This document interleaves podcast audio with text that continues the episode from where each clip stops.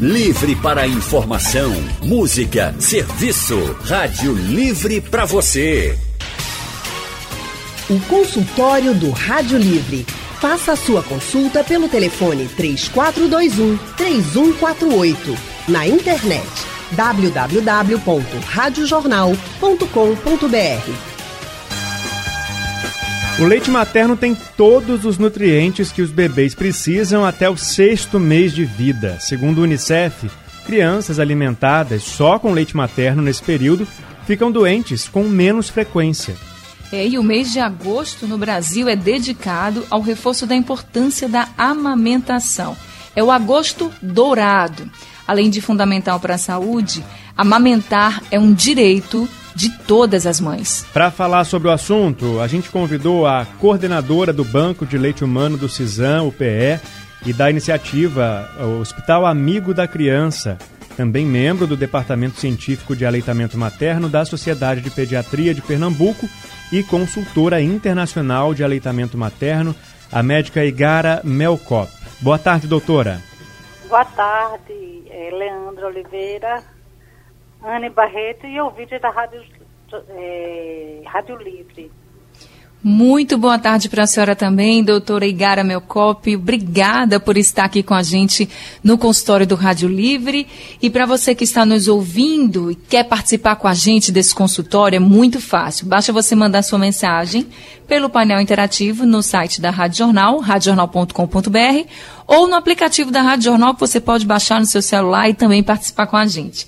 Se preferir, ainda pode ligar para cá e conversar ao vivo com a doutora Igara.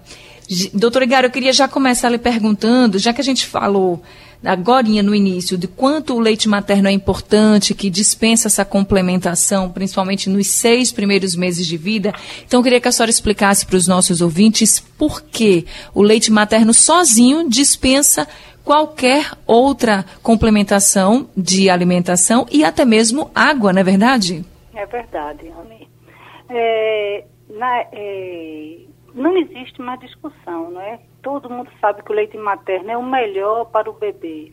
Os benefícios para os bebês, para as mães, para a família, para o planeta, são esmagadores, é, é, já cientificamente comprovados. Né? As evidências científicas mostram a importância da promoção, proteção e do apoio à amamentação. Porque a amamentação é uma questão de saúde pública.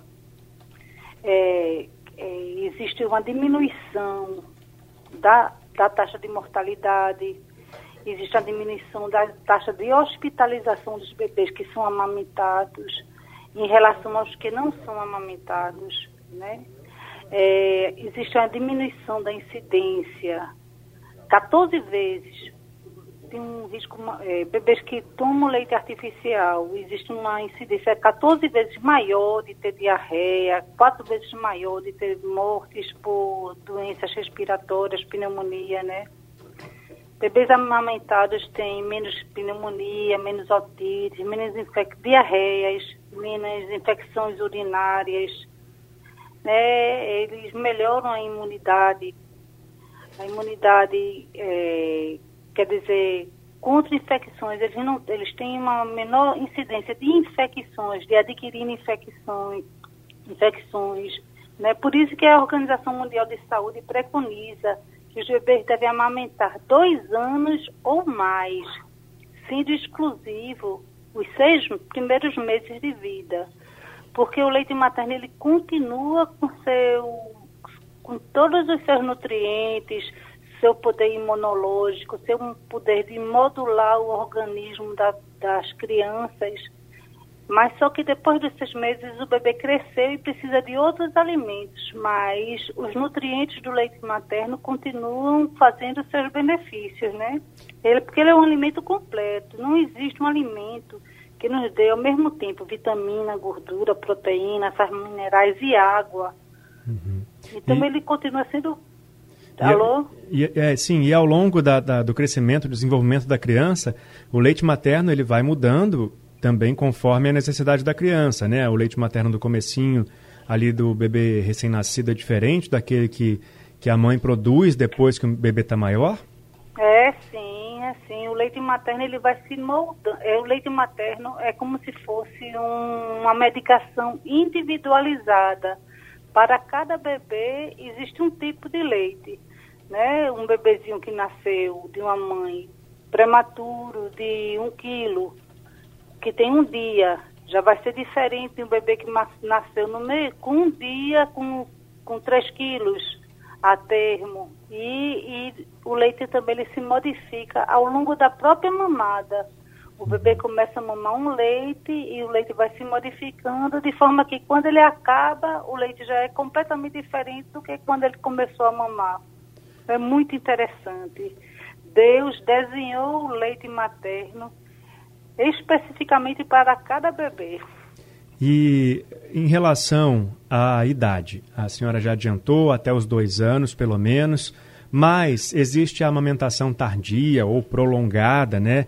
Vista por muita gente com preconceito, mas também tem os seus benefícios, né? Essa amamentação ah, com as crianças maiores de dois anos.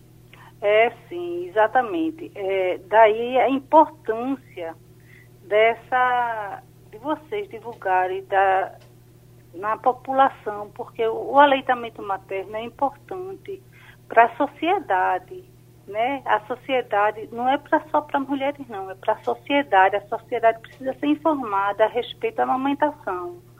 Vocês são formadores de opinião de muita qualidade e tem uma grande importância essa abordagem desse tema, porque é, a amamentação faz com que a criança é, é bom para a criança, para a mulher, para a sociedade e para o planeta também, uhum. né? Inclusive o tema desse, dessa, desse agosto dourado desse ano foi é, apoio a amamentação por um planeta saudável. É, doutor Igara, agora em relação a a Covid-19. Estamos vivendo uma pandemia e a amamentação se torna ainda mais importante nesse momento ou é preciso tomar cuidado também durante esse processo para que não haja contaminação da criança por parte da mãe, se ela estiver infectada? Como é que está sendo administrado isso? A amamentação ela deve continuar.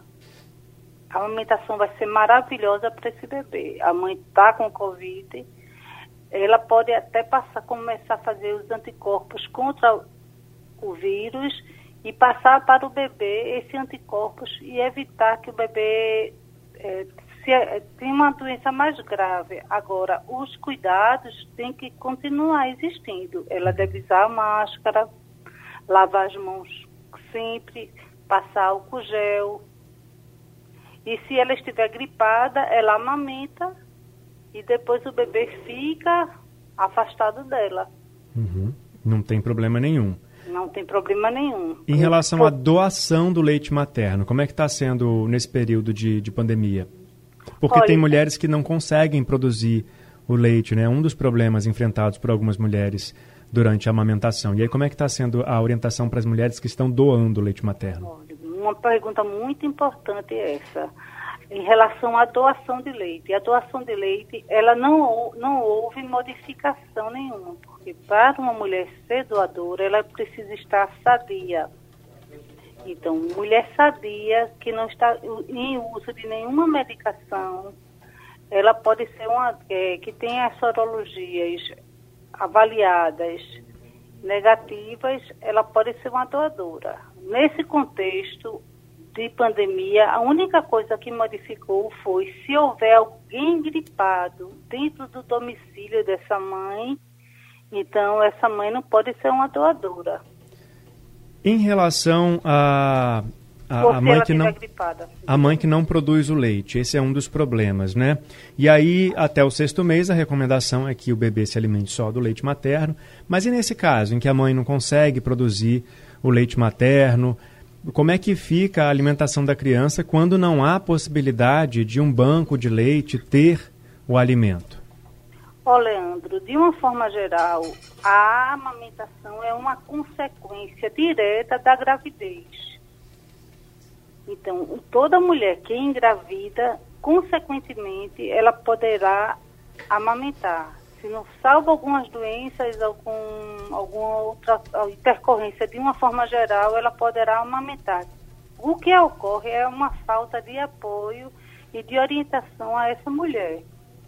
Né? A, a observação do bebê, a observação da mamada, não uso de chupetas nem mamadeiras. Então, de uma forma geral, essa mulher ela precisa ser amparada. Agora, no caso de uma prematuridade, de um estresse, alguma coisa que um prematuro extremo, alguma coisa assim, aí a importância dessa mulher ser apoiada e também do, do da recebimento da doação do leite. Pois é, mas é, eu conheço algumas mulheres que uhum. passaram por isso, né? De elas tiveram uma gestação super saudável, a criança nasceu saudável, tudo estava tudo certo. E aí na hora da amamentação ela não conseguia ter essa produção de leite que atendia a necessidade do bebê. E aí ficava naquela de dependência de banco de leite e na dúvida do que dá para a criança, tem aquele leite né, que é vendido nas farmácias, né, como esse, suplementação. Esse, como é que fica esse, esse processo? inclusive, essa, viu, doutora, essa... é, a minha mãe, inclusive, foi uma dessas pessoas que, okay. tudo bem que isso há mais de 30 anos, né, 35 anos já, mas ela não conseguiu amamentar nenhum dos dois filhos, porque a gente também sabe que você pode não conseguir amamentar um e conseguir amamentar o outro, mas em nenhum dos dois filhos ela teve produção de leite. Não teve já no hospital aquele colostrozinho que sai no começo, né, que é bem mais clarinho, já não tinha.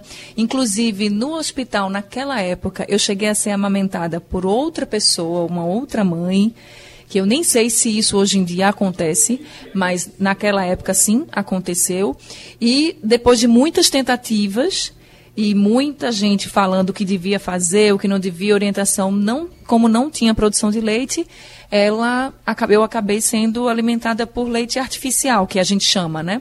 Mas, por exemplo, no meu caso, eu já sou mãe de um menino, estou grávida de uma menina, mas eu consegui amamentar meu primeiro filho tranquilamente, não tive problema. Mas a minha mãe já teve, sabe? Então, assim, realmente existem casos em que as mulheres não conseguem, né? Ô, Anne e Leandro, o que acontece, eu, eu já tenho algum tempo de medicina, eu sou pediatra, e quando eu era estudante na maternidade, por sinal, maternidade que eu agora trabalho, existiam muitos bebês que tinham distúrbio metabólico, muitos bebês que tinham tremores, que a gente fazia complemento de solução de glicose com cálcio, porque eles tinham tremores. Existia é, o uso de leite artificial nessa época. Mas agora, de uma forma geral, as mulheres que têm neném, elas amamentam de uma forma na, na maternidade já, porque elas têm uma coisa que antigamente não tinha, o apoio e a orientação. O apoio e a orientação. O, o consultor, o médico, uma pessoa experiente que possa chegar junto dessa mulher e apoiá-la, e orientá-la e reforçar o que ela quer é muito importante. Né? Eu não posso dizer que, que o, o porquê uma mãe, uma mulher não está amamentando sem, sem o haver. Mas, de uma forma geral, o que falta é o apoio, o manejo. A dor não é da amamentação não é normal. Uma mulher que amamenta, que sente dor, não é uma coisa normal. Não é uma coisa que para você dizer, ah, vai passar. Não. Você tem que saber por que está doendo, corrigir a pega desse bebê, né? Apoiá-la, é, apoiar a mãe, orientar, observar, ela tem que observar e ter a segurança do que ela está fazendo. Né? Se o bebê está mamando, está fazendo xixi, está fazendo cocô, é um bebê que dorme, acorda. Então essa mulher tem que ser reforçada e aplaudida se o bebê não está fazendo xixi, não está fazendo cocô, então a gente tem que saber o porquê isso está acontecendo. Mas, de uma forma geral, a, a amamentação é uma consequência direta da gravidez. Se a amamentação não tem o sucesso desejado, alguma coisa está por trás disso. Certo, e com doutora. relação à dor, viu, Leandro? Muita uhum. gente reclama. A gente pode até falar sobre algumas causas dessa dor que realmente dá ah, em alguns casos. Sim. Consultório do Rádio Livre hoje falando sobre amamentação e a gente está recebendo aqui no nosso consultório a médica Igara Melcop. Ela que é membro do Departamento Científico de Aleitamento Materno da Sociedade de Pediatria, aqui de Pernambuco, e consultora internacional de aleitamento materno. A gente já falou sobre a importância da amamentação, a gente já falou sobre alguns problemas também que acontecem. Muitas mulheres reclamam que não conseguem amamentar, que não têm a produção de leite.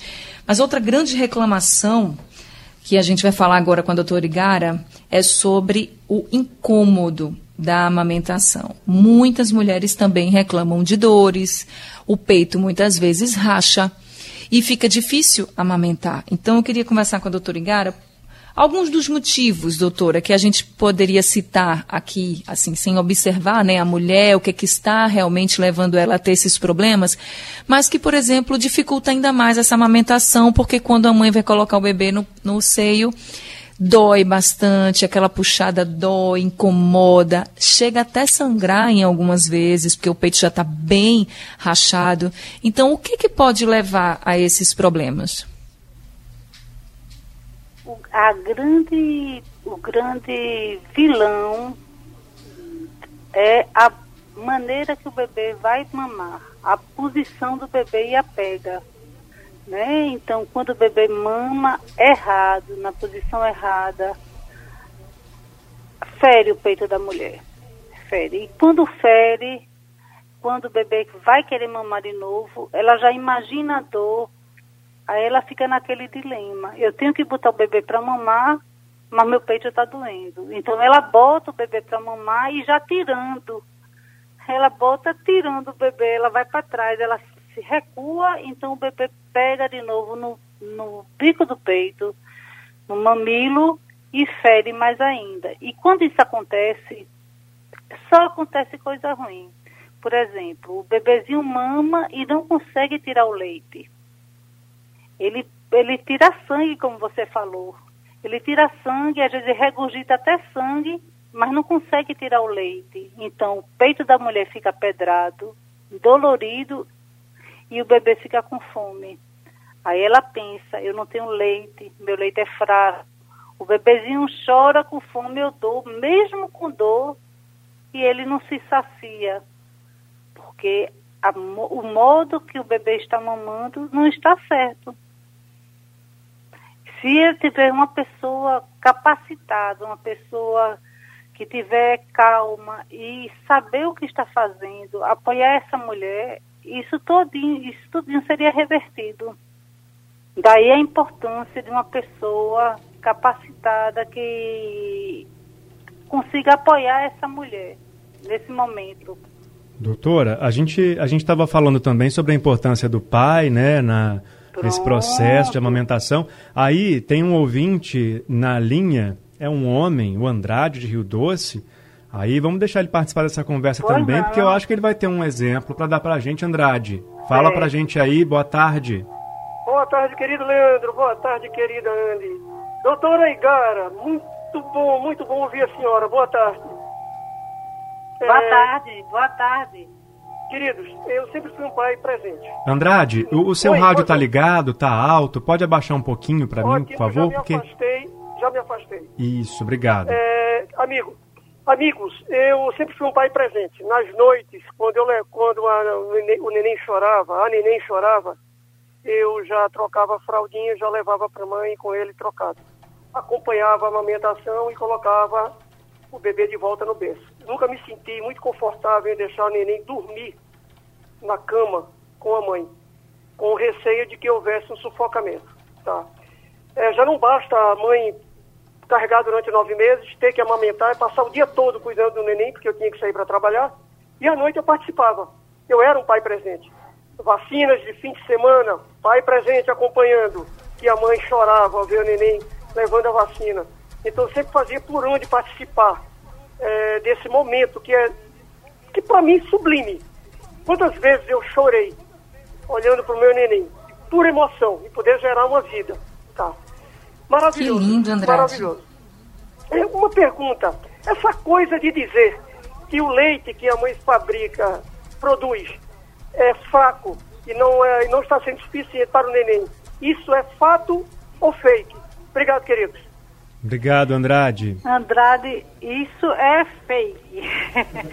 Olha, primeiro eu quero lhe dar os parabéns, porque na nossa sociedade, quando a mulher engravida, parece que, de uma forma geral, não vou generalizar, mas de uma forma geral, os pais são como se fosse escanteado. A mulher vai, faz o pré-natal, vai para o pré-natal, quem vai com ela acompanhando é a mãe, é a irmã, é a vizinha, a amiga e o pai não acompanha a mulher no pré-natal. Durante a gravidez, durante o parto, ele pode até estar presente, mas ele geralmente quem está presente é a avó, é a tia, é a, é a madrinha, a cunhada, a irmã, a madrasta, mas nunca o pai. O pai está pouco, pouco presente durante esse momento. E quando o bebezinho nasce, ele começa a amamentar, às vezes o pai fica até com um pouco de ciúme do bebê, da atenção que a mãe tem ao bebê né, uma espécie de ciúme porque ele se sente um pouco escanteado, porque ele não participou durante a gravidez desse momento, desse momento ele foi como se escanteado.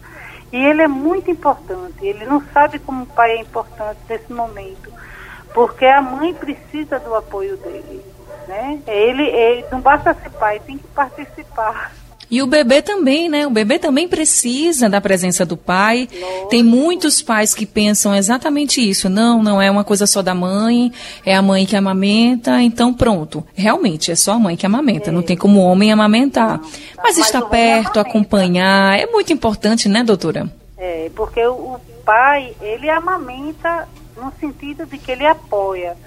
Se um bebê, um bebê recém-nascido mama em média umas umas 8 a 12 vezes nas 24 horas, 12 vezes nas 24 horas, quer dizer, essa mulher, ela logo no início ela fica como muito cansada. Então ele precisa, ela precisa de, do gerenciamento do resto, né? Da, da comida dela, da higiene dela, do descanso dela, ela precisa descansar. O bebê mama, dorme, então ela tem que dormir também. E o resto da casa vai ficar sobre a gerência do companheiro, da mãe, da avó, da vizinha, alguém que esteja com ela.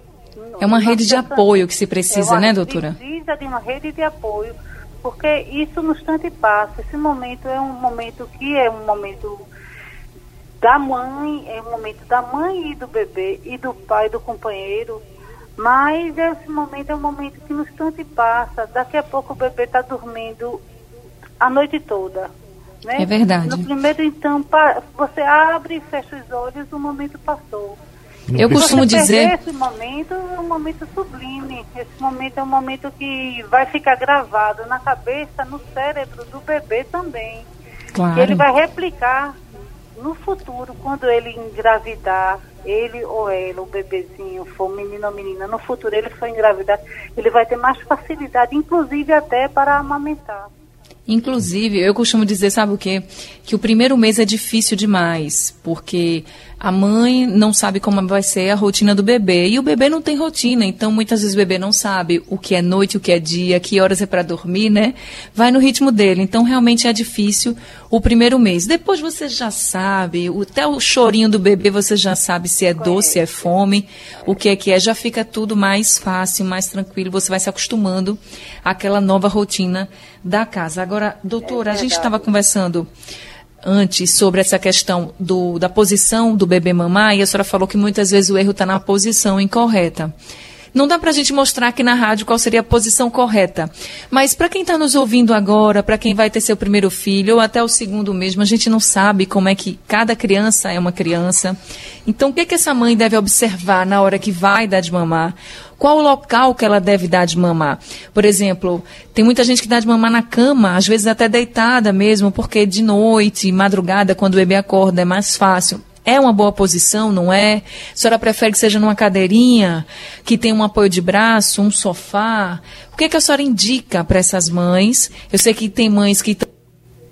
Opa, a Anne caiu, mas a gente tem a pergunta, então. Qual seria a posição mais indicada para a amamentação? Olha, Leandriane, primeiro eu gostaria de falar, é, quando nasce um bebê, nasce também uma mãe. Então essa mãe, essa mulher que está virando mãe, que era filha, que agora passa a ser mãe, ela também precisa de apoio e ajuda, ela precisa ser colocada também no colo, tá certo? E em relação à posição do bebê, o bebê ele tem que ficar virado para a mãe, ele tem que ficar de frente para a mama, para ele não ficar com o pescoço torcido. Então, ele, inclusive para facilitar a deglutição do bebê. O peito tem que ficar no nível um pouco inferior, um pouco superior à boca do bebê, para que o bebê, quando ele for pegar o peito, ele, ele tem que levantar a cabeça e abrir a boca. Para que quando ele pegue e faça a, a pega do, do, da, do peito, é, o mamilo e a areola, ele fiquem no céu da boca do bebê, não na língua. Uhum. Então ele tem que abrir a boca bem, ele tem que levantar a cabeça e abrir a boca bem grande para quando ele, quando a mãe aconchegar ele ao peito, bico do peito e a areola ficar na, na no céu da boca do bebê. A pega, o bebezinho tem que estar bem junto ao bebê, a mama, ao corpo da mãe, ele tem que estar bem aconchegado. E quando ele começar a mamar, a bochechinha dele tem que ficar redonda, o queixo e o nariz encostados no peito. E a mãe tem que estar confortável, ela não pode estar sentindo dor. Se ela estiver sentindo dor, está acontecendo alguma coisa diferente, alguma coisa que não deve estar acontecendo. E certo. quando o bebê largar o peito, ela olhando para o peito dela, o peito dela tem que estar tá igual como estava antes. Não pode estar tá machucado, branco, não pode estar tá vermelho, saindo pele nem nada. Edivaldo de Casa Amarela está na linha para conversar com a gente também. Boa tarde, Edivaldo. Boa tarde, Leandro, Anne, a doutora.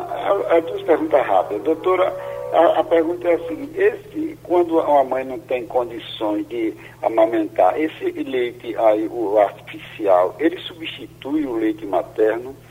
Porque é, é muito. É, é, e eu queria saber também a, a, diferença dos valores nutricionais, né? Se, e, e, se substitui, né? Se o artificial substitui.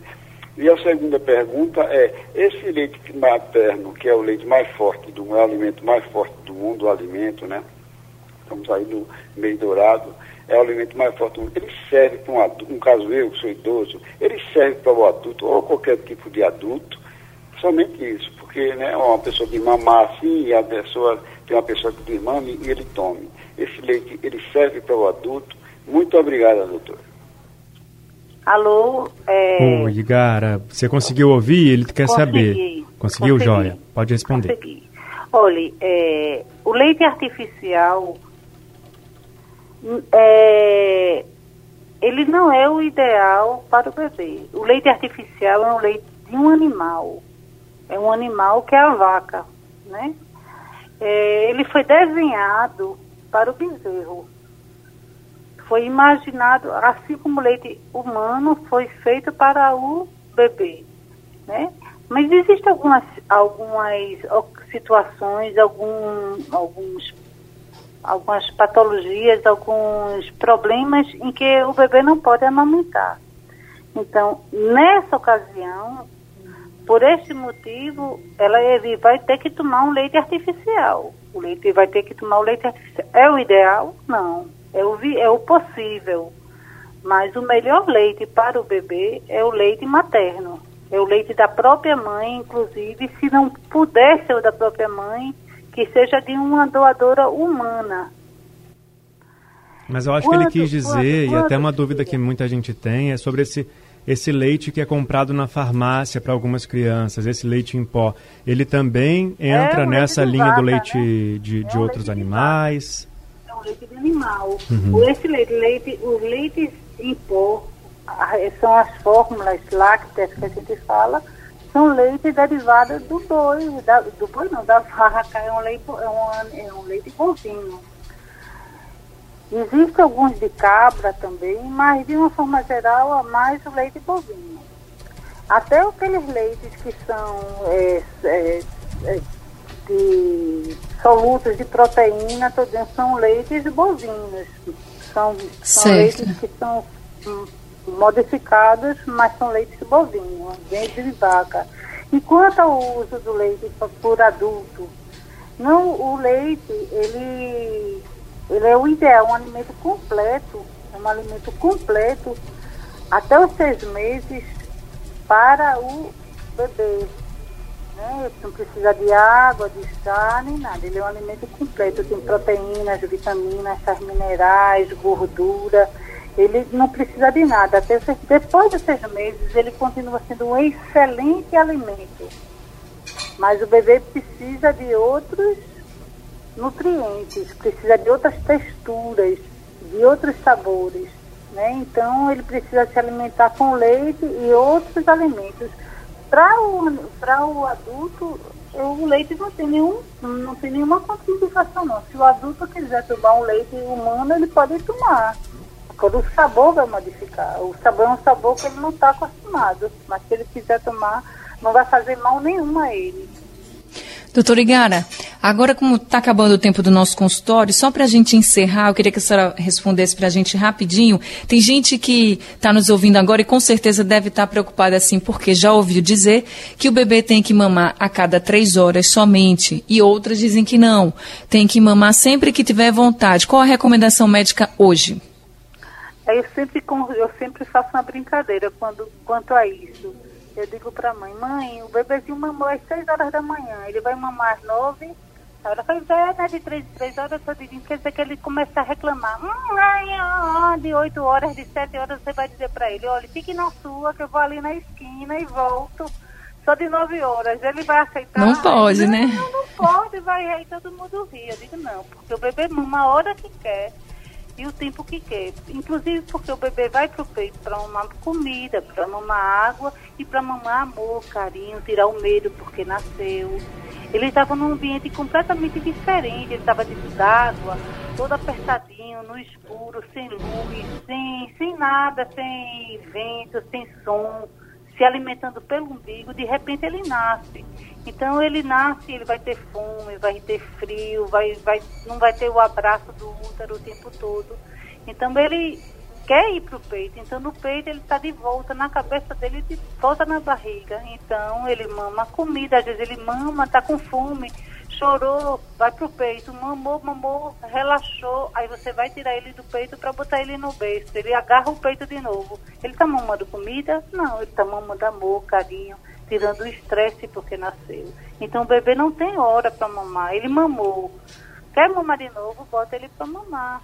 Isso é uma, uma, uma acomodação psíquica, orgânica do bebê, que isso não dura o tempo todo. Daqui a pouco tá o bebê está independente. É verdade. Doutora Igara, muito obrigada. Obrigado, doutora Igara, pela participação. Ah, a gente está encerrando o nosso consultório. Mas obrigado pela contribuição, viu? Obrigada a vocês e vocês estão de parabéns por essa iniciativa e dessa sobre a população que precisa muito desse conhecimento. Tá certo, doutora. Obrigado, viu? Se você quiser ouvir de novo, gente, o consultório tá daqui a pouco disponível no nosso site, nos, nos principais aplicativos de podcast. O Rádio Livre de hoje fica por aqui. A gente volta amanhã às duas da tarde com muita informação, prestação de serviço e a produção de Gabriela Bento e Urineri, trabalhos técnicos de Edilson Lima e Big Alves, Diana Moura, editora executiva, e a direção de jornalismo é de Mônica Carvalho. Sugestão ou comentário sobre o programa que você acaba de ouvir, envie para o e-mail ouvinte@radiojornal.com.br ou para o endereço Rua do Lima 250, Santo Amaro, Recife, Pernambuco.